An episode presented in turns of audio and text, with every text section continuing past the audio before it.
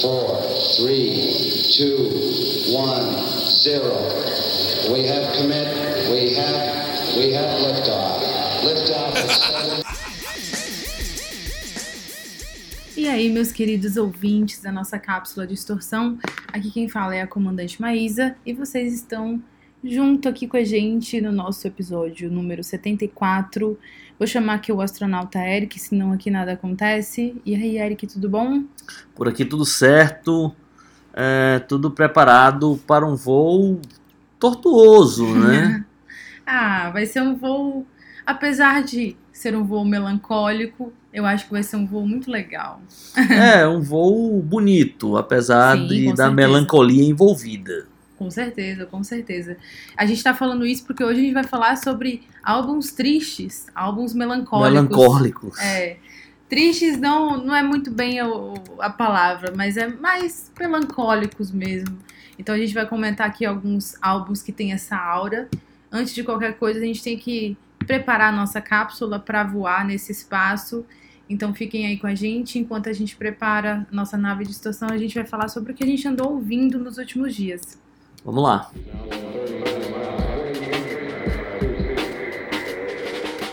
Voltando aqui comigo, bom, nesses últimos dias eu andei ouvindo o novo disco do Ryan Adams, é, o FM.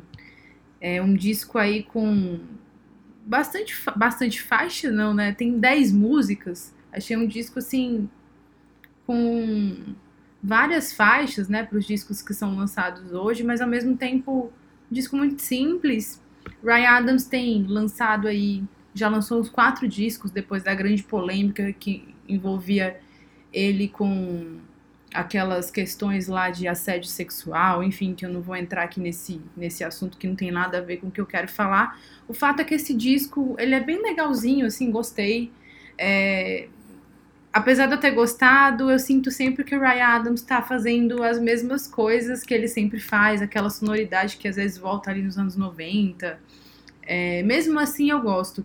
Esse disco me lembrou muito a primeira banda dele, é, o Whiskey Town. Na verdade, não foi a primeira banda, ele teve uma banda antes, mas a primeira banda que ele lançou disco me lembrou muito a Whiskey Town, por isso que eu gostei.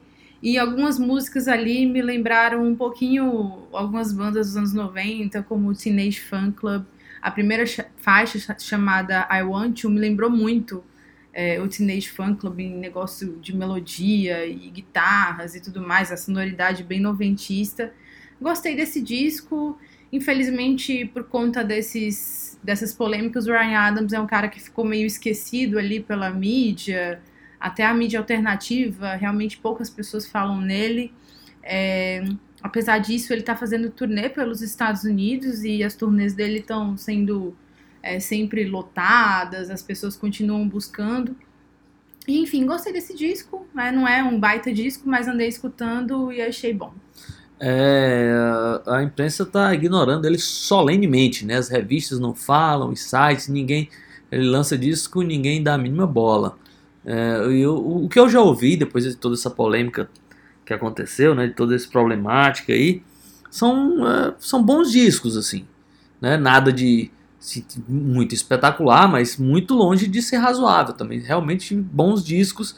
E, e parece que a polêmica dele é meio controversa também, né? É, não é Já- muito bem já- explicado. Já tem um monte de gente meio. Ah, não- também não foi aquele alvoroço todo, mas bem, é, é, ele, ele parece que pela imprensa nunca foi perdoado. É, uma coisa é fato. Eu não tô querendo falar que deve perdoar a pessoa que errou ou que a pessoa não tem que pagar. Não é isso. Mas que outros caras já fizeram pior e não aconteceu, não aconteceu isso com outros caras, isso é fato. É, meu, o caso dele parece meio bode É, expiatório, Porque né? senão a gente vai também nunca mais falar do Lou Reed aqui. É, tem é? vários aí, várias e outros, situações. e outros vários exemplos, assim. Então, realmente é um cara que foi esquecido. Enfim, eu imagino por quê, mas eu não vou falar aqui no, no Distorção, porque senão a gente vai acabar mudando o tema de hoje. Mas eu gostei do disco FM, achei que é um disco é, mais simples, mas ao mesmo tempo é, muito divertido, assim, gostei de ouvir. Esse E é tá na lista, ainda não ouvi não, mas tá na lista, hein? É, bem, vou agora para o meu disco, né? O que é que eu ando ouvindo? Eu ando ouvindo um disco nosso queridíssimo Jorge Ben, né? o famoso Negro é Lindo, de 1971, tá fazendo 50 anos esse disco. É, acho que é tipo meio, sei lá, sétimo, oitavo disco da banda, ou da banda, oitavo disco do Jorge Ben. Cara, esse disco é demais, é, é o terceiro disco dele acompanhado pelo trio Mocotó, o que dá um sabor todo especial ao disco. É, as duas primeiras músicas são para mim especiais, assim. Primeiro é a Rita Jeep, né? A homenagem do Jorge Ben para a Rita Lee. É, a segunda música é a famosa É Proibido Pisar na Grama, com o seu famoso verso. Mandar um cartão, preciso mandar um cartão postal para o meu amigo Bijones, mas na verdade todo mundo entende Pichone. Né? Pelo menos a gente entende Pichone daqui, desse lado da cápsula. É verdade. E, e, e, na música lá do, do esse, bem, esse é um disco muito alinhado ali com o movimento Black Power, né, e tal. E na música que ele faz homenagem ao é, Cassius Marcelo Clay, né, em homenagem ao Cassius Clay ali, é, ele, ele, o Jorge Ben mais uma vez usa um artifício maluco, né, que ele para encaixar numa rima dele lá, em vez dele falar boxer, ele fala boxer. e também tem uma, é, uma cor purpura, em vez de púrpura. Né? Aqui e acolá ele vai adaptando ali, mas nada bate a, a, a famosa rima Hey, Daisy, a mulher que comia raio lazy. Essa é a melhor de todas do Jorge Ben. É nosso querido Jorge Ben, é um cara genial. Ele inventa o seu próprio dialeto, né? Engraçado, você tá falando dele, astronauta, e eu me, me lembrei aqui que hoje eu vi um tweet de um amigo meu, do Pedro. O Pedro às vezes escuta aqui a gente no Distorção. É, Pedro, se você tá escutando, um abraço Esse é seu você. momento, hein? Esse é seu momento, que o Pedro escreveu assim no Twitter hoje. É, que ele deveria saber que a menina que ele estava interessada não valia muita coisa mesmo, porque ela tinha falado em um momento que ela não gostava do Jorge Ben. Nota baixa para ela. Falou assim, eu já devia saber que essa pessoa não tinha assim um, uma procedência muito boa, não é mesmo? Eu concordo. Nota Mau gosto ela já tem. Mau gosto ela já tem, ao menos. É isso aí. É, agora vamos falar aqui sobre os nossos discos melancólicos. A gente já volta. 42,000 feet. speed of almost 2,000 miles an hour position. Burning beautifully the whole way on a cool, crystal clear sky over Cape Kennedy. Discos alegres, discos pulsantes, discos emocionantes. Nem sempre disso é construído o rock ou a música pop. Né? Eu acho que também no imaginário pop existe um lugar especial reservado para aquela melancolia, para aquela tristeza, para aquela, por que não, dor de corno, né? Para as músicas que, que cantam as perdas, né? Então, acho que no Brasil, sobretudo, a gente tem é, uma tradição muito forte aí dessa música melancólica, né? Dessa coisa do, da traição, né? Isso, isso permeia o imaginário brasileiro, sobretudo imaginário popular brasileiro, né? E hoje vamos falar aqui de discos tristes por vários motivos, né? Então, seja, sei lá, pelo mundo que a gente vive, pelas histórias de junkies, de malucos, ou pela dor do amor, ou dor da própria existência, né? Tem dor para tudo aqui hoje, e são desses discos que nós vamos falar. Eu, eu já vou entrar assim sei lá, de, de canhota, assim, porque eu não tinha pensado nisso. Enquanto eu estava falando e, e, fazendo essa introdução e lembrando, falando aqui do Brasil, é, do, do, da coisa do imaginário popular, assim, os discos do Odaí José são discos pra lá de melancólicos, hein? Sim, cara, você escuta as músicas do Odaí José. É... Os, os, discos clássicos é um são da melancolia. Não, é o sentimentalismo, no melhor é, é, sentido da palavra muito grande, assim, você basicamente senta e sofre com ele. Aquela música, o astronauta gosta dessa música da praça. Putz, é, eu, você e a praça. É, que ele disse que sentou com ela, quis falar muita coisa, mas não disse não nada. disse nada, né? Aquele momento, né, de... Você fica com o coração apertado, assim, fica, poxa vida, cara. Cara, ele, ele é demais, né? Revista Proibida, uma melancolia maluca. Sim, sim, com então, certeza. assim, é, você anda por aí, pelo, sei lá, pelos bares e tal, sempre tem alguém ali numa, numa fossa ouvindo Odaí José, né? É, o- o- Tem um outro cara também que é de uma tristeza, assim. E assim, a gente vai falar nesse episódio de discos, mas no momento aqui foi esse. Né, foi um- um- um- uma improvisação aqui. Com né, certeza, porque nossa, eu, na- eu, nem nossas tinha, lembranças. eu nem tinha pensado. É, é o Nelson. Ned, né? O Nelson Ned faz as músicas assim do Leonardo Cohen parecer chiclete com banana. Sim, de tanta tristeza. Parece assim. música de carnaval, assim, É. o Leonard Cohen. Cara, você ouve as músicas do Nelson Ned ali, cara, é muito triste aquilo ali. É porque ele é um cara verdadeiro também, né? Ele, e ele tinha aquele problema de nanismo e misturava. E ele sentia dores muito fortes, hein, comandante, o tempo todo. Ele sentia dor quase que 24 horas por dia. Aquilo ali maltratava muito ele. E aquela condição também, né? Bem, é uma história bem dramática e ele refletia muito isso na- nas músicas, né? Então ele era um cara que. Bem, eu não posso falar de discos do Nelson Ned porque eu não- nunca me aprofundei nos discos, mas aqui e acolá aí você ouve as Sim. músicas e você vê aquela dramaticidade. Não, né? e nos- nas próprias apresentações dele, ele é um cara que te arrasta ali, né? Você vê, parece que ele te arrasta ali para aquele momento. É realmente impressionante. A performance dele também. é, tem, além da letra toda, tem um sentimento muito grande. Ele se coloca ali de uma maneira que você não tem como ser levado ali pro, pelo aquele, aquele contexto, né? É, e tem a- também uma cantora brasileira que, que faz uma referência direta à nossa comandante, a Maísa Matarazzo. É, né? a Maísa, cara, a Maísa também. A Maísa também é força muito. hein? É força muita e a Maísa, ela é ela é muito expressiva, né? Ela tem aqueles olhos assim muito grandes e aquele olhar dela é muito, parece que é um olhar que te enfia uma faca no coração, assim, sem ela precisar falar nada. E ela tinha uma voz assim de mulher embriagada, aquela mulher embriagada que tá sofrendo, mas que tá sofrendo com classe. Aham. É, e o curioso da Maísa é que ela não era, que aquilo não era só é, uma performance dela, ela era realmente assim. Ela era uma mulher muito intensa, uma mulher muito dramática, uma mulher que sofreu muito com os amores que teve, uma mulher que tinha, tava sempre emoção à flor da pele. Isso é muito mostrado naquela série que a Globo fez, que é uma série legal até. Dizem que quem conhece muito bem a história da cantora diz que é uma série fiel até a história da cantora e também muito mostrado num livro, numa biografia dela, que eu não vou lembrar exatamente o nome, mas é tem até uma capa dos olhos dela, assim, tal. Uma grande Aham. cantora, claro, né? Mas ela era realmente daquele jeito. Então é por isso que eu acho que essas pessoas, assim, quando elas são assim, de fato, né?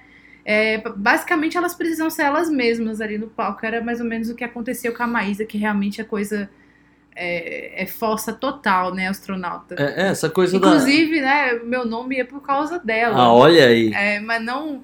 Era engraçado, né? Minha mãe gostava da Maísa, mas gostava muito mais do nome da Maísa e colocou meu nome de Maísa. Então, tá aí o bate, a origem, né? A origem. É, assim, eu, eu não separei, na verdade, nenhum disco nacional, né? A gente entrou por esse assunto da, Eu da, também não, mas da melancolia legal. é. nacional, ali, como eu já falei, meio ali, uma saída estratégica, né? É, eu lembrei também, o Roberto Carlos tem muita música triste também, né? Nossa, Sobretudo a, a música O Divã, Nossa, uma música muito sim. triste, né? Que é. É. a música ali meio que ele, que ele conta a história do acidente, né?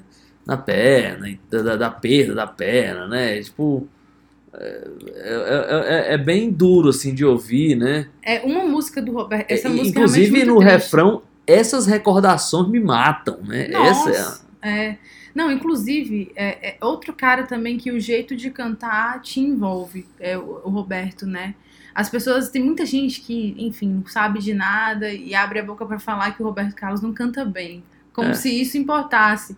Porque é o jeito, é a voz dele, Cara, é ele como canta ele leva a bem, canção. obviamente. Obviamente que ele canta bem. tem, não há dúvidas. E quando, astronauta, você falou de, de dele, tem uma música que toda vez que eu escuto essa música eu fico, tipo assim, já pra chorar, assim, com a interpretação dele, que é aquela, aquela, aquela música As Canções que Você Fez Pra Mim.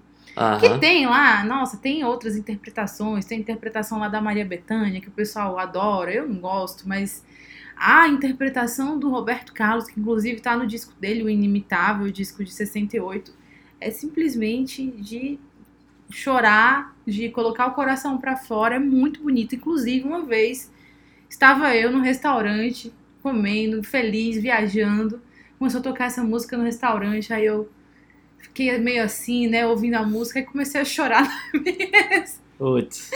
ouvindo o Roberto Carlos cantando as canções que você fez pra mim é realmente muito bonito. Mas eu não trouxe, né, astronauta, nenhum disco nacional. Eu ia partir pra aquela depressão mesmo. Então vamos a ela. Eu falar aqui de um disco, do disco assim que te arrasta, né, um disco é, pesado emocionalmente. Que, eu- na verdade, eu trouxe três discos do The Cure. Ah, mas Mas- aí é a banda, A da banda, tristeza morra. ela tem essa, essa melancolia, mas a gente sabe que um pouco mais ali mais pra frente The Cure, The Cure foi pra um- uma coisa mais pop, né? E algumas músicas elas são doces e tristes, mas tem alguns discos. O, o Disintegration é um disco triste, né? É um disco não triste, é um disco melancólico. Eu acho que é um, um perfeito disco mel- melancólico. E eu acho que um disco assim que já vai beira a depressão mesmo é o Pornography. É, Que é um disco mais pesado. Eu ia assim. perguntar pra comandante qual disco ela acha mais triste barra melancólico. Melancólico. Se era o Pornography ou se era o Faith.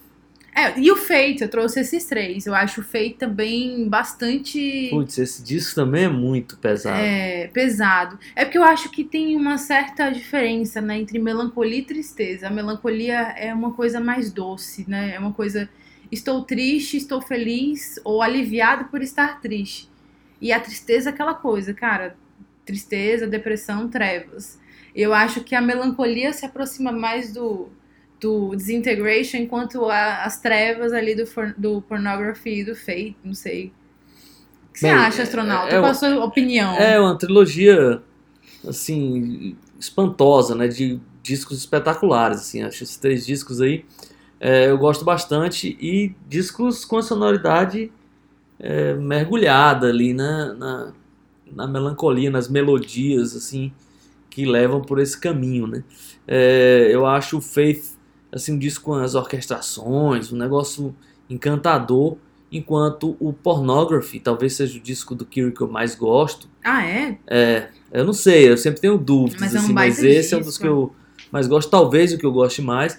É um disco muito pesado, é um disco que é, para mim dá, dá, dá a entender assim que muitas coisas até de, de, de elementos que for, foram fazer parte da música do metal industrial lá dos anos 90. Com Tem certeza. muita coisa ali naquela sonoridade do, do Pornography que o Kir já estava executando, as baterias, as linhas de baixo ali, aquele peso todo, tudo. Eu acho que eu consigo identificar muita coisa que foi influenciada por aquele disco das bandas de, de industrial ali dos anos 90.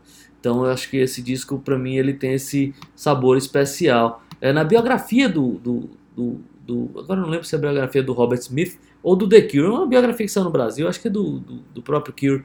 E aí fala que o Pornography foi, foi, foi um disco que ele fez logo depois da, da perda do Ian Curtis, né? Sim. que ele ficou impactado quando ele ouviu o primeiro disco do Joy Division e aí ele ficou mais ainda com a história do suicídio, né? Então ele esse disco tem enorme influência desse fato trágico aí.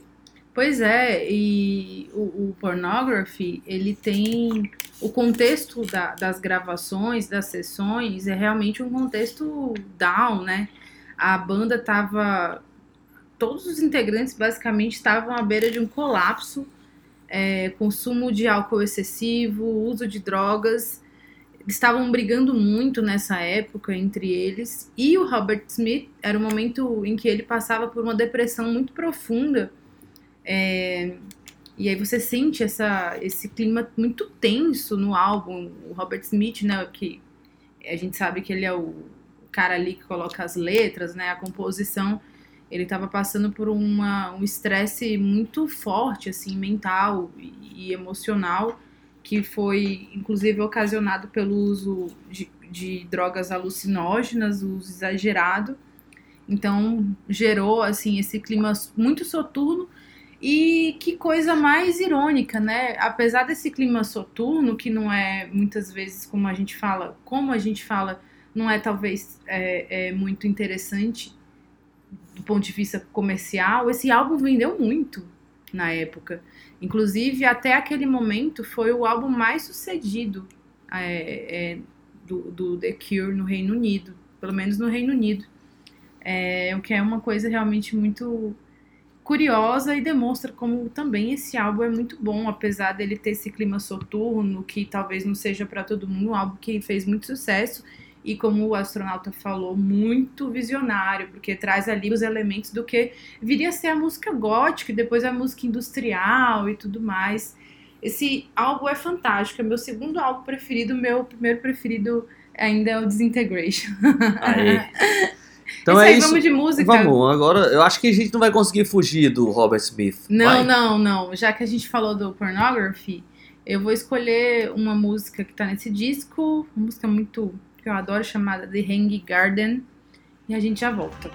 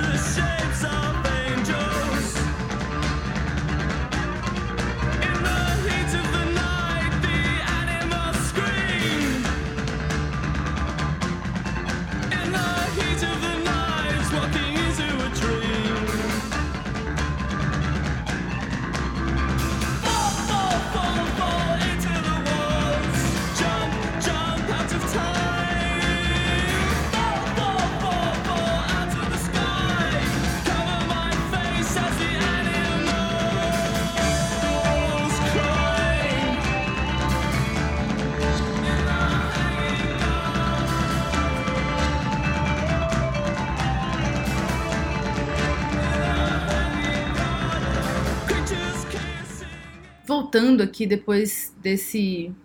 Acho que um grande momento de escuridão, trevas. Um momento dark desse dark, filme. mas um Território, momento... acho buraco negro. Né? É, mas um momento muito bonito. O The Cure é realmente uma banda fantástica, né, astronauta?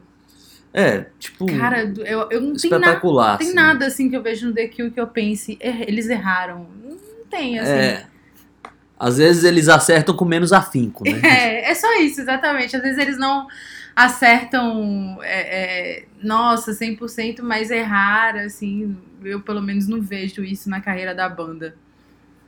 É, é isso. Agora eu, eu queria partir para o que eu considero, pelo menos a música pop, um dos discos mais tristes. Eita! É. Cara, esse é de arrasar também. É, é um disco de. Eu nem lembro o ano desse disco, é 73, eu acho. É 73, isso.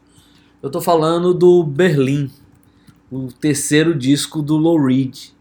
Cara, ah, esse disco é devastador, assim. É, o Lou Reed tem uma estreia solo é, é meia boca, né? Quase lá.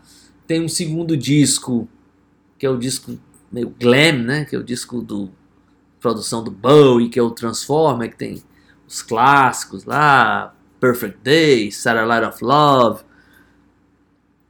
E o terceiro disco dele, que na época, quando foi, foi lançado, foi considerado uma tragédia, né? Tipo assim, o cara quer acabar com a própria carreira, quer destruir tudo que vinha acontecendo até agora, porque ele resolveu é, encaminhar-se por esse terreno tortuoso aqui, de, de um disco que falava exageradamente do uso de drogas, prostituição, depressão, suicídio. Cara, esse disco é muito violento. É um disco, assim, desde a introdução do, do disco, é meio com. cantando um Happy Birthday ali. Cara, e depois o disco entra assim numa espiral de, de, de temas e de tristeza, inclusive a maneira como o próprio Low Reed executa as músicas, né? Tipo, o tom de voz sempre baixo, ali muito soturno. É, ele é um disco conceitual, né? Que conta a história de um, de um casal, é, do Jim e da Caroline. E ele tem a produção do Bob Erzin, e que ele, o Bob Erzin tinha estava produzindo os discos do Alice Cooper, né? Ele vinha de uma outra pegada e o Lou Reed ali colocou ele nesse esse xadrez aí de fazer esse disco tão triste e tão melancólico com esses temas absurdos assim. E eu adoro esse disco, apesar dele ter sido ali na época um disco meio mal recebido, mas hoje ele tem um reconhecimento, né? Ele foi é, dado o devido valor ao longo do tempo. Eu acho esse disco incrível. É, com o passar do tempo, as pessoas foram descobrindo, o, o redescobrindo o, o, disco Berlim, que na verdade nunca foi descoberto, né? Porque naquela época foi realmente um fracasso. É, eu, eu, mas eu acho esse disco acima da média, assim. É, ele é muito bom. É, pra mim é um dos, dos melhores, se não for o melhor disco do Low Reed pra mim. Ele o Transformer, o New York, mas cara, esse disco. Agora sim, né? Esse é um disco. Você não pode ouvir ele em qualquer momento, não, porque ele, ele é muito pesado. Assim. É, não é um disco assim para você colocar aleatoriamente. Você precisa estar tá naquela vibe. É, eu penso sempre o seguinte: se tá você. aberto, né? É, se você estiver triste e, e, e, você ouvir esse disco, a chance de você melhorar é grande, porque não dá pra ficar pior. é. É bem isso mesmo. É, eu acho, eu acho esse disco demais, assim. É, é, a sonoridade é absurda. É porque, assim, o, o Lou Reed ele já falava desses temas, né? né? Desde a época do Velvet Underground. Mas, nesse disco, eu acho que ele pega mais pesado ainda. Nossa, com certeza. Eu tinha é, é, é escutado esse disco numa época em que eu só conhecia do Low Reed em carreira solo, é, conhecia bem o Transformer, que realmente foi o que colocou ele é, para alcançar o grande público, em, um disco produzido pelo Bowie em 71. E depois quando eu fui ler, né, o pós-Transformer, e aí eu vi essa história quando ele lançou o disco Berlim para falar sobre esse casal é, disfuncional em um relacionamento sem esperança, é, o vício em drogas, é, relacionamento destrutivo e tudo mais. Aí eu fiquei curiosa, né, para escutar. Aí escutei a primeira vez e pensei, caramba, esse cara é muito maluco. e aí depois de muito tempo fui reescutar e descobri que é um baita disco, é, esse lance experimental ali que ele fez.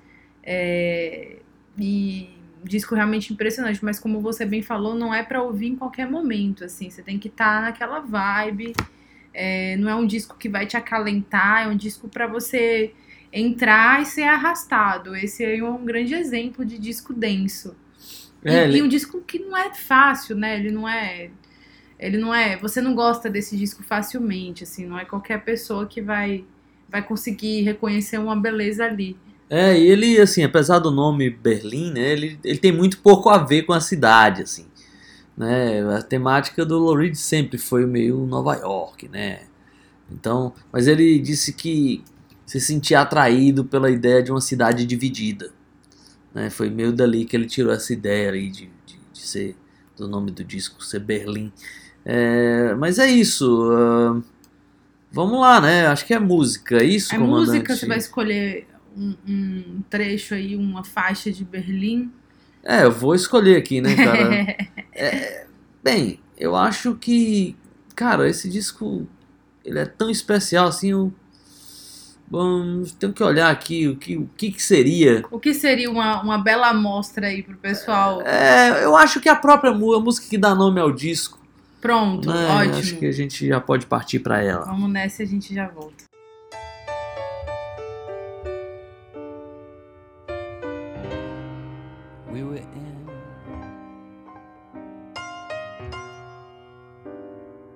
Small cafe. You could hear the guitars play. It was very nice. Oh, honey, it was paradise.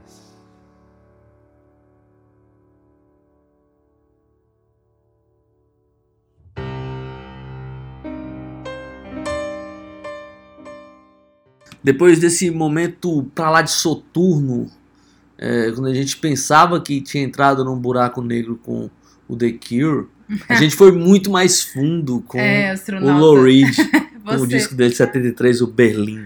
E É. a comandante vai aprofundar mais esse buraco ou ela ou vai botar um pouquinho o rosto pra fora aí dessa confusão toda? Não, eu vou ser sincera. Eu acho que depois do Berlim, não sei qual que. Se, se tem mais camadas depois desse disco. Mas tem outros aqui, outros belos exemplos de melancolia e ou tristeza. Eu queria falar aqui de um disco, astronauta, que todo mundo tem esse disco com. Com a- atrela esse disco a uma, uma vibe e eu não tenho essa vibe nesse disco. É o disco Dummy do Portishead. Esse disco, todo mundo diz que é um disco assim, músicas sensuais, né? Umas coisas assim, músicas pra ter um clima é, de Mas ele é meio triste, assim. né? Poxa, eu acho esse disco, eu falo assim, gente, esse disco é muito triste, é um disco arrastado, assim, sabe? Eu, quando escuto esse disco, eu fico assim. Parece que eu tô escutando um, um doom metal misturado com grunge. E eu acho esse disco, assim, que tem um- uma dose muito grande de depressão, sabe? É, tem, pelo menos, eu acho que um, tem várias. Quase todas as músicas, mas tem uma Cara, eu não vou lembrar agora exatamente qual música que é, mas é uma música que toda vez que eu, que eu escuto, assim, eu fico. Vamos ver se eu lembro até o final do episódio. Mas esse é um disco que eu queria é, é, é, colocar aqui, porque, pô, tem ali o, o pessoal que diz: ah, vou colocar esse disco pra causar um clima, Glory Box, It Could Be Sweet e tudo mais, É, né? esses aí literalmente estão por fora, né?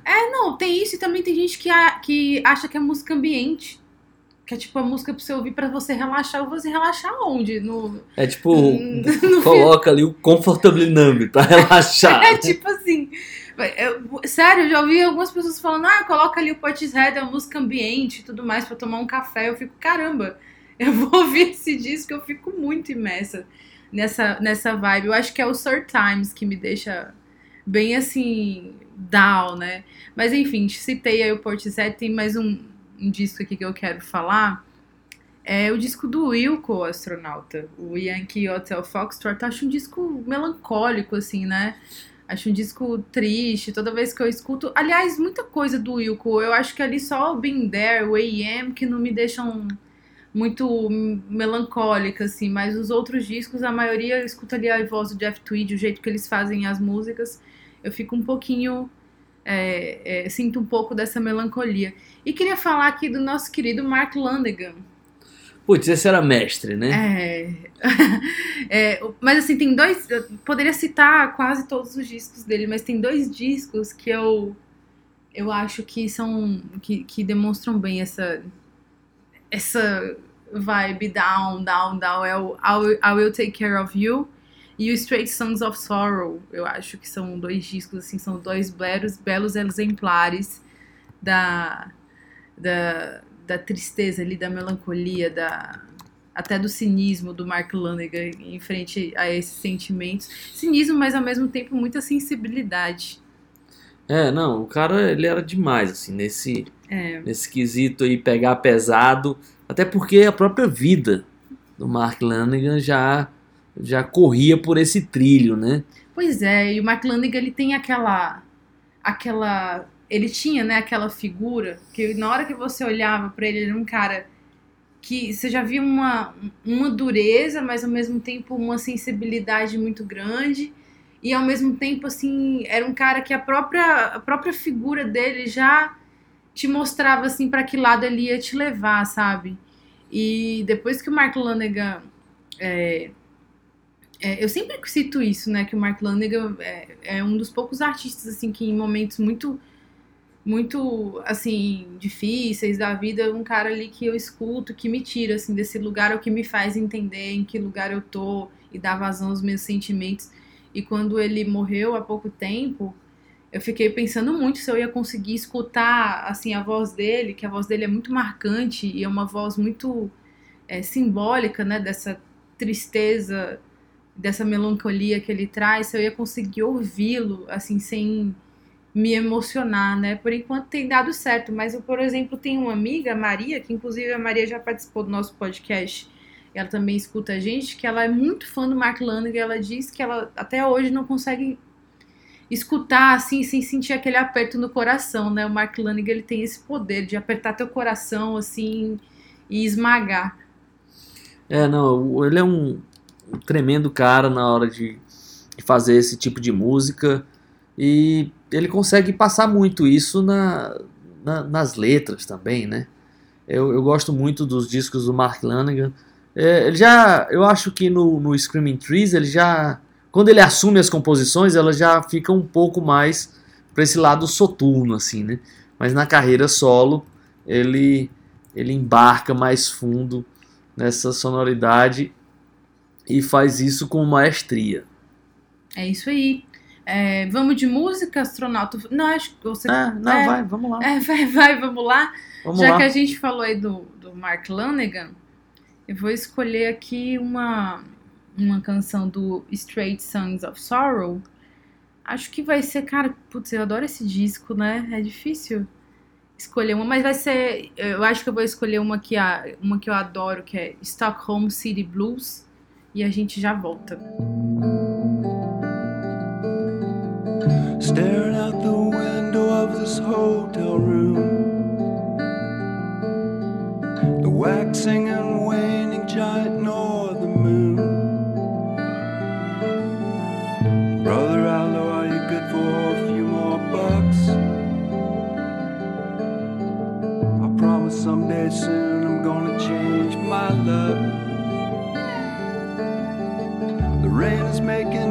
rivers of the Stockholm streets. Soaking through my coat, through my boots to my feet. No one can ever tell me when enough's enough.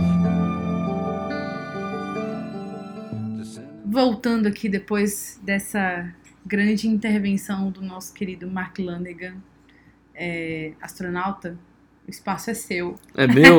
É, Tá comigo a bola? tá com você a bola É, da tristeza. A gente já falou um pouco, a gente já falou um pouco deles aqui rapidamente, mas é uma banda que tem uma carreira curtíssima, que tem um fim trágico e discos melancólicos, ou seja, ele se, se encaixa ali em dois episódios seguidos, né, do Distorção. Eu tô falando da rapaziada do Joy Division, né? É, eu também, eu Então, também pensei nesses caras É, os, os discos do Joy Division são muito melancólicos, ambos, o Want No Pleasure e o E Close. o Closer, né? É, o Closer, isso. É, são discos muito tristes, assim. Qual a comandante acha mais triste? Eu acho que o Closer, eu acho. É, ele pega mais pesado, É, né? eu assim. acho mais pesado que o No Pleasure, que já é pesado, Pleasures, que já é pesado, mas eu acho que dos dois o Closer é mais É uma banda que trazia. mais claustrofóbico, assim, você fica preso ali no disco, é bem tenso. É, não, é uma banda que né, traz essa coisa muito pesada, muito melancólica na, na temática, no som, no visual, né? Os poucos registros ao vivo, assim, é tudo muito. É a voz do Ian Curtis, Putz, assim, é- é- eu acho que é o primeiro cara, se eu não me engano, é o primeiro cara que traz essa voz do que a gente lembra como gótico, né? essa voz bem grave e ao mesmo tempo parece que o cara tá saindo ali do, das trevas para cantar no seu ouvido, sabe? Depois a gente vê que, né, tem vários caras que, que tem uma voz meio parecida ali com, com o Ian Curtis e, é curioso, né, porque ao mesmo tempo que ele tinha aquela voz tão é, é, até imponente de certa maneira, né, coisa bem grave, ele era um cara magrinho assim, né, pequenininho. É, é. E aí tinha aquela Parecia coisa que também ele era do... frágil demais, né? É, e tinha aquela coisa do, do, do cara ser epilético, Sim. né? E, e era uma banda, parece que, que meio escatológica, assim, no convívio, né? É, muita coisa ali levava, trazia pelo menos aquele, aquela, aquele peso que a música é, mostrava, né? E você concorda, astronauta, com o Closure ser o mais pesadão? É, assim? acho que sim, né? Acho que sim. É, é. Apesar do No Pleasures, é, E o já... seu preferido, assim, seria. Putz, aí é difícil, né? É engraçado, né? Já o meu preferido talvez seja o No Pleasures. É, eu não sei, na Não verdade eu sei, sei é dizer. é, Porque aí uma banda com dois discos é. É, tem que escolher um ou outro, é, né? Os dois são é preferidos. 50% já, né? Então é. É, pois é, né? É, o Ian Curtis não podia ficar de fora dessa. é, Esse episódio. É, aqui. ele era craque também. É, com assunto, certeza. né? É, eu queria. Agora acho que já, já dá pra. Já, já dá pra ir de música, né? É, eu, queria, eu queria falar é, é de um cara um pouco conhecido, pelo menos aqui para né, o grande público, é, mas que lançou um belíssimo disco em 2018. Um disco, cara, isso aqui é muito triste. É, o, o nome do projeto é, chama-se Purple Mountains. É, é o projeto do David Berman. Ele era do Silver Jews. Era uma banda lo-fi, aquele esquema né, alternativo do alternativo lá dos Estados Unidos. É, e aí ele estava parado desde de, desculpa, o disco é de 2019. Ele estava parado, sei lá, uns 10 anos assim né? E parece que ele estava muito endividado, ele estava meio aposentado, afastado de tudo. É, aí, aí ele perdeu a mãe e estava muito endividado, né? Porque ele tinha largado tudo. Era um cara que já tinha muitos problemas de depressão, a luta dele com a, com, a, com, a, com, esse, com esse problema já se arrastava há um bom tempo. É, e aí, e, em 2019 o, o, o, disco saiu, né? Mas apenas quatro semanas depois do disco lançado, é, o David Berman tirou a própria vida é, em agosto de 2019. E esse disco dá muitas dicas assim de quanto o cara estava triste.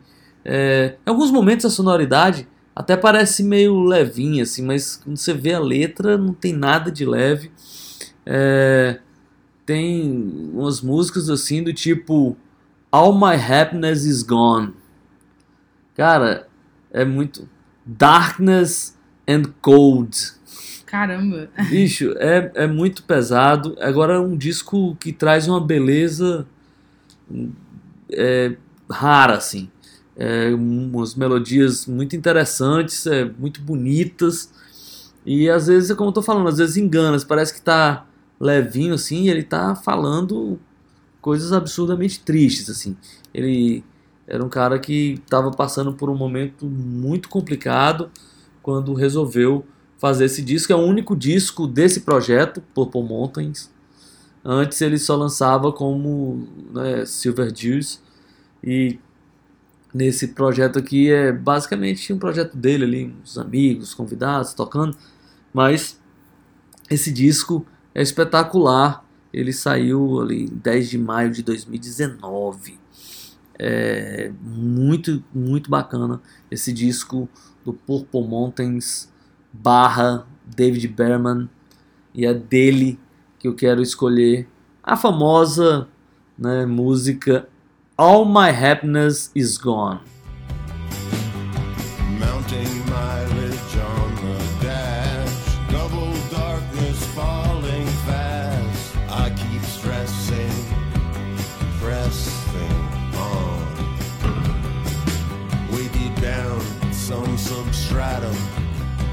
Something really wrong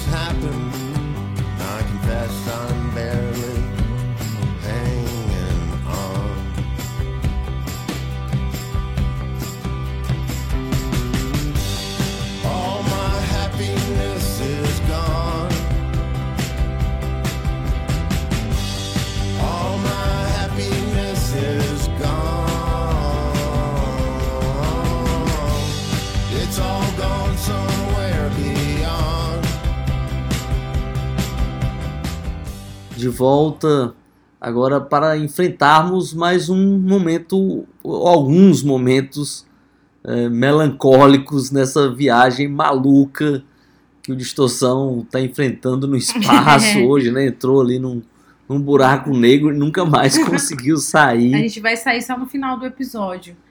E eu vou falar agora, astronauta, agora que, que tá comigo essa bola, foi, foi passada a bola, vou falar do cara que é tido como um dos caras mais melancólicos da, da música. Já imagino qual seja. Que é o Nick Drake. É, Ah, não, eu tava pensando em outro Nick, Quem é? mas era ah, o Cave. Nick Cave. Eu também, eu também salvei esse Nick pra falar mais tarde. Mas eu queria falar do Nick Drake, que ele é, é um cara que a própria tristeza tava ali na vida dele, né? Era um cara que. Eu gosto muito do Nick Drake. Tem algumas pessoas que não, não, não gostam, né? Enfim, tudo é uma questão realmente de, de gosto pessoal, mas eu gosto bastante dos discos dele. É, especialmente os três, né? Pink Moon, o Brighter Later e o Five Leaves Left. É, o Nick Drake era um cara que ele tinha as próprias composições, era basicamente é, ele a um violão, ele tinha uma técnica de violão que era um pouco mais virtuosa.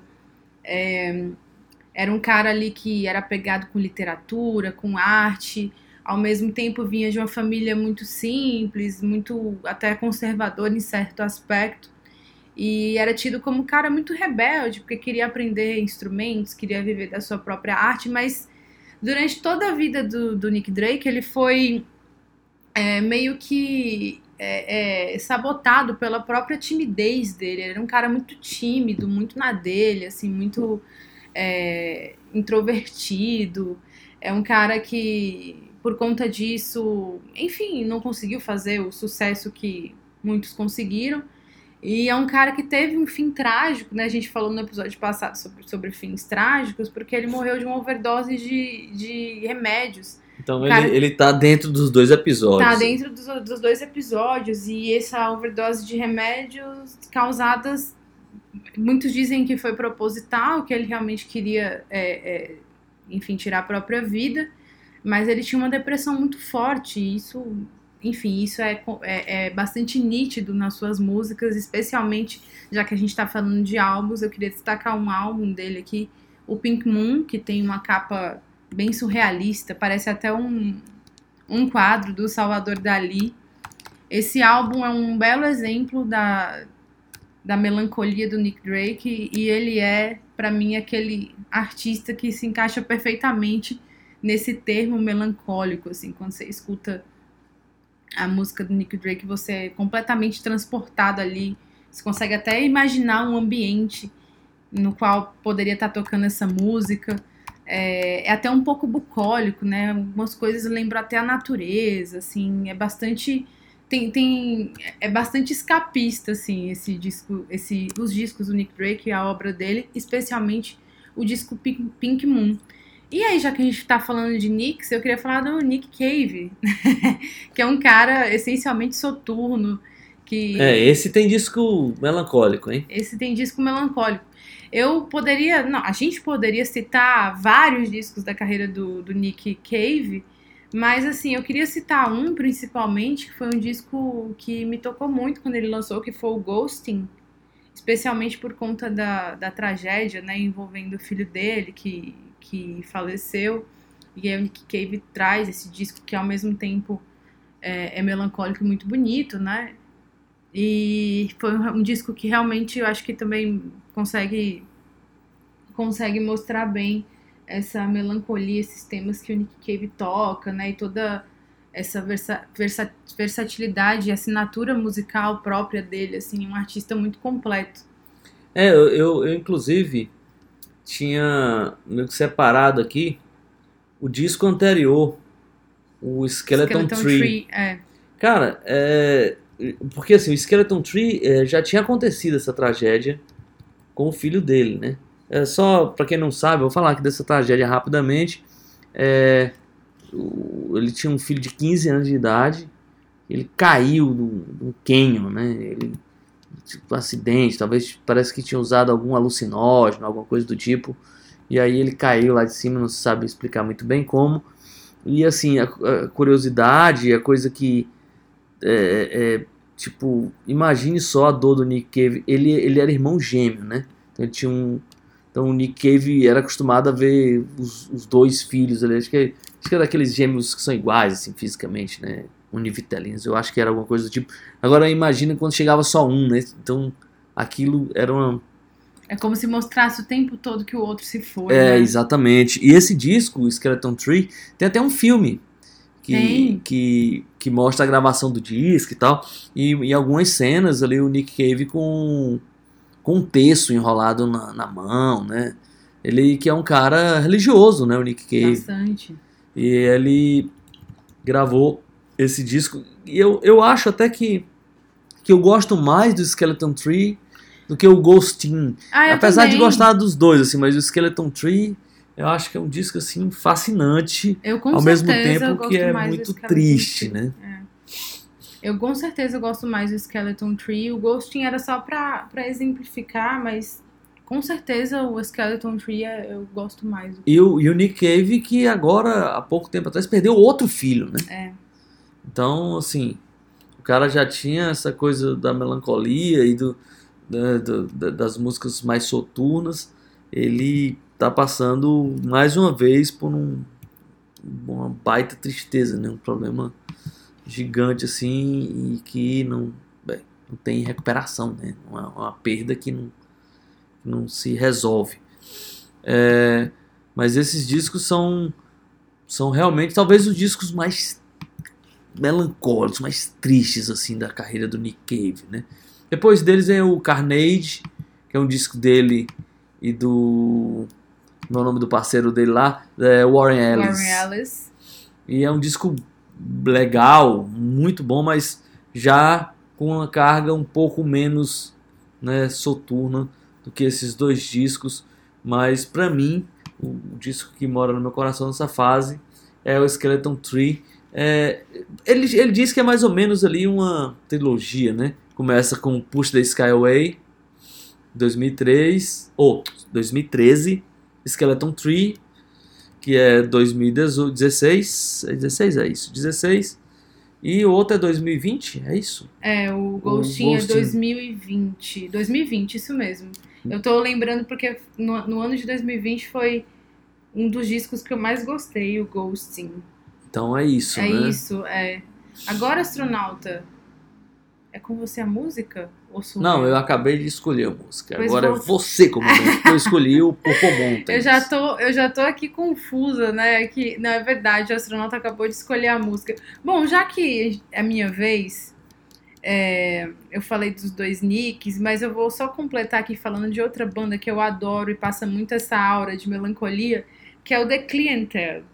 The Clientele é uma banda ali, é, uma banda inglesa que fez um, um sucesso ali a partir do no final dos anos 90, começo dos anos 2000, tem uma todos os discos têm uma atmosfera muito melancólica, é, melodias muito bonitas, arranjos muito bonitos. E esse disco espe- especificamente, o Suburban Light de 2000, é um disco muito bonito, bonito, melancólico do começo ao fim.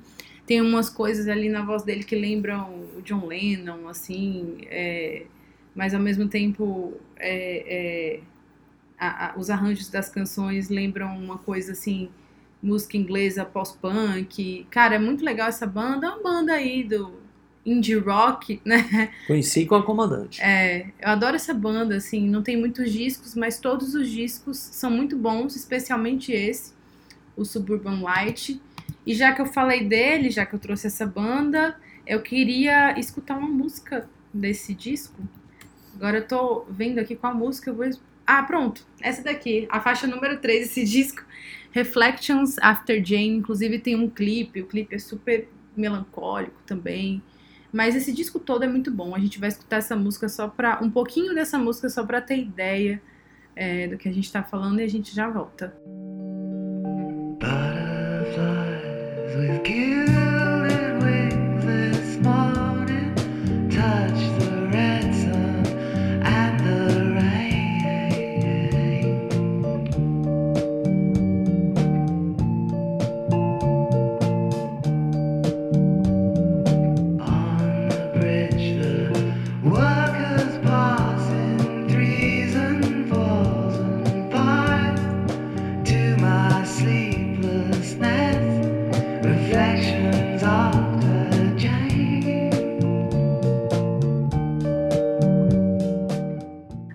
Voltando aqui depois do Clientele, essa banda indie pop inglesa. É um pouco, né? Tem um pouco desse negócio dream pop, né? Que tem muita essa melancolia também. Eu lembrei de umas bandas como Galaxy 500. Eu ia falar deles agora. É, pois É, então, não, eu lembro, porque eu lembrei também. Falando É, desse pois- mundo indie aí, eu lembrei É. do Galaxy 500. São primos ali, as bandas são da mesma raça. É, eu, e, a- e a própria, o, próprio, o próprio disco solo do Jim Warren também tem essa pegada, né? Assim, eu, eu, é uma banda que eu gosto bastante, o Galaxy 500. Ah, é uma banda linda. Eu acho muito, muito boa. E tem essa. O Dream Pop tem esse negócio, né, de melancolia. Até trouxe, por exemplo, é, o Cocktail Twins, enfim, é, o Maze Star e todas É, elas. o Maze Star também tem essa coisa, É, né? todas elas, assim, tem. A gente pode citar todas, assim, dessa seara, dessa esfera que tem essa. Tem isso na estética, né, da banda. É, eu acho que tem uma banda que, que tem muito desse traço de melancolia em vários discos e que a gente não comentou aqui. Eu nem tinha separado aqui, mas eu lembrei que é o Radiohead. Né? Caramba, eu tinha salvado aqui Como- o Radiohead. Como sim. deixar isso de fora, Não né? tem como. Desde a da, da, da tristeza do mundo contemporâneo no OK Computer até o último disco ali, a, como é o nome do disco? A Shaper Pool? É, como... É, Já- é já- mas é isso mesmo, é isso. É, Cara, esse disco também é muito, muito melancólico, muito. É, umas melodias muito tristes. A segunda música do disco é uma música, tipo assim, seis minutos, só ele e o piano, né? Só o Tony York e piano, basicamente. É, é, um, é um ótimo disco. E o Radiohead tem muitos discos com essa temática, né? Eu acho que, na verdade. É, É, é uma depois, banda que é assim. É, que é assim, né? Mas eu acho que o, o, The Bands já começa assim, ele bota o pezinho lá, né? Mas aí o OK Computer é um mergulho nessa coisa. E aí sim, é a melancolia do mundo moderno, né? Da, da- dessa frieza, é, meio que até um pouco antecipando essa frieza das redes sociais, do distanciamento das pessoas que se veem através de telas, toda essa tristeza que é viver esse mundo contemporâneo, frio, né?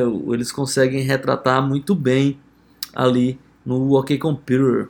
Com certeza. Eu já acho, astronauta, o The Bands bem melancólico, assim. É, né? É, eu já acho. A partir do The Bands, pra mim, já é bem. É, bem já tem, mas depois mas eu aí- acho que eles dão uma afundada, É, assim. depois eu acho que eles dão uma afundada mais, porque aí depois se libera um pouco das guitarras, né? E aí fica uma coisa mais atmosférica, como no OK Computer. é, outros instrumentos ali, né? Um outro tipo de música. Então eu acho que aí depois realmente dá aquela aquela parada nas arestas, essa melancolia. Mas com certeza o Radiohead é uma banda que tem isso basicamente em todos os discos. Inclusive o último disco é aquele A Moon Shaped Pool mesmo. É, a Moon Shepherd Pool, eu falei o nome errado aí. Não, mas tá, tá é isso mesmo. É, e é basicamente, cara, isso aí que você falou, astronauta, de é, uma banda que imaginou o futuro. Eu acho que uma vez eu li um, um artigo do, do Céu, do Carlos Eduardo Lima, no Célula Pop, se eu não me engano, enfim, falando sobre isso, né? O Radiohead com o Key Computer previu o futuro, é, como as coisas iriam ser, sobre essa, essa, esse cinismo das pessoas, né? Frente às telas, esse faz de conta, essa é, é, pretensão, por estar o tempo inteiro querendo parecer uma coisa para as pessoas que estão te assistindo. É, e, e o Radiohead fala isso assim com muita, muita inteligência e sensibilidade, né? Principalmente eu acho que é, que, é, que é justamente isso que o Tony York faz, né? Que é mostrar esse cinismo, essa, essa, é, essa farsa, né? Que a nossa sociedade se torna, ao mesmo tempo que a gente pensa que a gente evolui através da tecnologia, na verdade a gente mostra o pior de nós através da tecnologia. Eu acho que é bem isso, assim, que... É, que- a- atrás da tela tem um monstro, né? Exatamente, né? E o pior de nós no sentido de, tipo, da gente ser vaidoso, da gente ser inseguro e precisar que as pessoas nos aplaudam, nos deem likes e comentários, da gente querer mostrar o tempo todo que a gente é bonito, inteligente, que a nossa vida é legal, interessante, perfeita. É, então eu acho que isso é o pior, assim, do ser humano, né? De querer o tempo todo se auto-validar e querer que as pessoas é, validem, né? Senão parece que a pessoa não se sente valorosa. Cara, é uma loucura muito grande. O ser humano é, uma- é muito doido mesmo. É, e esse disco do Radiohead, A Moon Shepherd Pool, é, é demais. E tem, eu falei lá da música, agora que eu tô vendo aqui o nome da música é Daydreaming. É a segunda música, por 6 minutos e 25 ali, sem bateria, praticamente sem guitarra. Basicamente o Tom York e o piano, e é de arrasar. É, ah, tem bateria, né? Mas é uma música basicamente de piano. É, bem, agora tá na hora de música, né? Pra encerrar. Mas aí, comandante, não dá pra encerrar um programa falando de melancolia, né, de discos melancólicos, sem falar do famoso Melancholy and the Infinitive Sadness do. Smashing Pumpkins. Né? Inclusive, eu acho que talvez seja o nome do nosso episódio. Melancolia e Tristeza Infinita, com o devido respeito é, ao Smashing Pumpkins. Enfim, vou pegar emprestado. É, cara, esse não, não existe não existe um título mais melancólico do que esse. Apesar de, óbvio que dentro, né, a temática corre muito por aí, mas é um disco que tem alguns outros momentos, mas um disco ainda assim soturno, não é não, comandante? Sim, com certeza. É um disco soturno de uma banda que, por vezes, é, teve essa pegada, né? O Smashing Pumpkins é uma banda. Ela é variada, né? Uma banda que, que durante sua existência é, passou por ali coisas diferentes, mas tem esse negócio da, da melancolia, principalmente ali na voz do Billy Corgan, eu acho que tem um, né, um lance ali que, que te leva um pouco por esse lado. É. E esse disco é lindíssimo, né? Nosso famoso disco É um dos melhores discos. quádruplo, É, né? um disco infinito. É, na, é, em CD ele era duplo, né? Ele foi vendido como um disco duplo, um, um dos discos mais bem sucedidos da história no quesito vendas em álbuns duplos, né? Mas, pra encerrar, eu queria falar do disco que vem na sequência, que é ahn, o quarto disco do Smashing Pumpkins, que saiu em 1998, chamado Adore. Eu adoro, Esse, adoro. esse é o verdadeiro disco melancólico do Smashing Pumpkins. É, tem toda uma história, né? Por que esse disco é tão melancólico, porque ele é tão triste, sobretudo porque o Billy Corgan vinha atravessando uma fase dificílima em vários aspectos, assim. É, o, o- Melancholy and the Infinitive Sadness de 95 era um disco vitorioso, digamos assim, né? É um disco que vendeu milhões, é, a banda foi multipremiada com os clipes, o reconhecimento de crítica, público, né? Então os caras estavam assim no, no pico da, da sua popularidade, da sua relevância. E aí na turnê daquela, desse disco, começa as coisas começam a desandar, né? O tecladista, que não era da banda oficialmente, mas era o tecladista que acompanhava a banda, ele e o baterista tiveram uma overdose. É, o baterista sobreviveu, o tecladista não, então foi uma grande perda, apesar dele não estar na formação original da banda, mas era um, parceiro, era um amigo.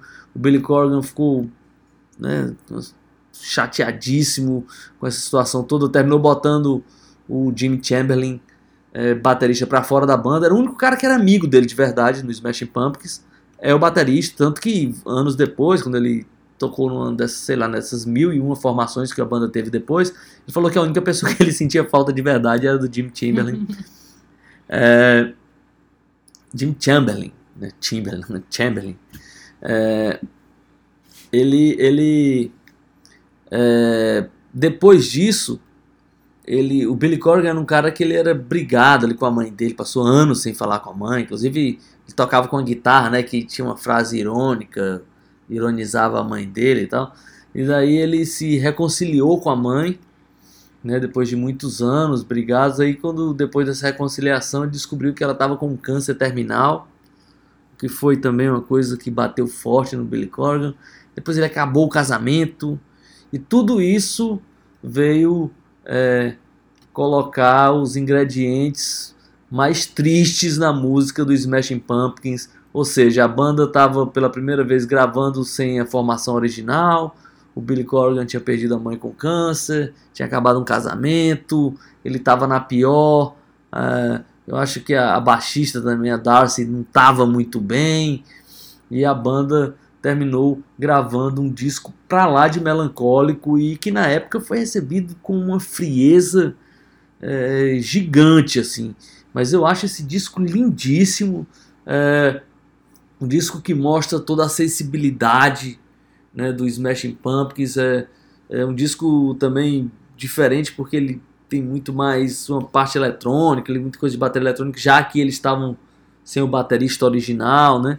Então as músicas são demais. É, a turnê ele, ele, ele transformou todas as músicas das outras fases para uma sonoridade mais parecida com a sonoridade do Adore. Esse disco é, cara, não tem, não tem música ruim nesse disco, que tudo é bom. Bem, é, já falei demais do É, disco, esse né? disco é muito bonito mesmo, o Adore. O que mais? É isso? Pode ir de é música? isso, pode de música. Inclusive, tô decidindo agora. Não quero é, objeções. Que a música vai encerrar esse programa. Ah, é? É. É, já estamos aí, né? O combustível, a comandante está pensando na segurança da tripulação, né? Exatamente. Não vamos é, navegar aqui pelo. Navegar não, né? Voar pelo buraco negro é perigoso. É. Então, vamos, vamos. Essa música e depois já encerra? Não vai ter. Exatamente. É, não- vamos vamos Essa pular as música- efemérides porque a gente já falou demais. Essa música vai encerrar esse grande episódio que falou sobre bons discos, na verdade, discos maravilhosos. Eu acho que poderia encerrar em nosso programa uma canção aí do Adore que o astronauta vai escolher. Eu tô com muita dificuldade aqui de encontrar uma. Vamos lá que o. Um, dois, três, quatro, cinco. Vamos lá. Vamos uma música lá do final do disco. Vamos lá. For Martha.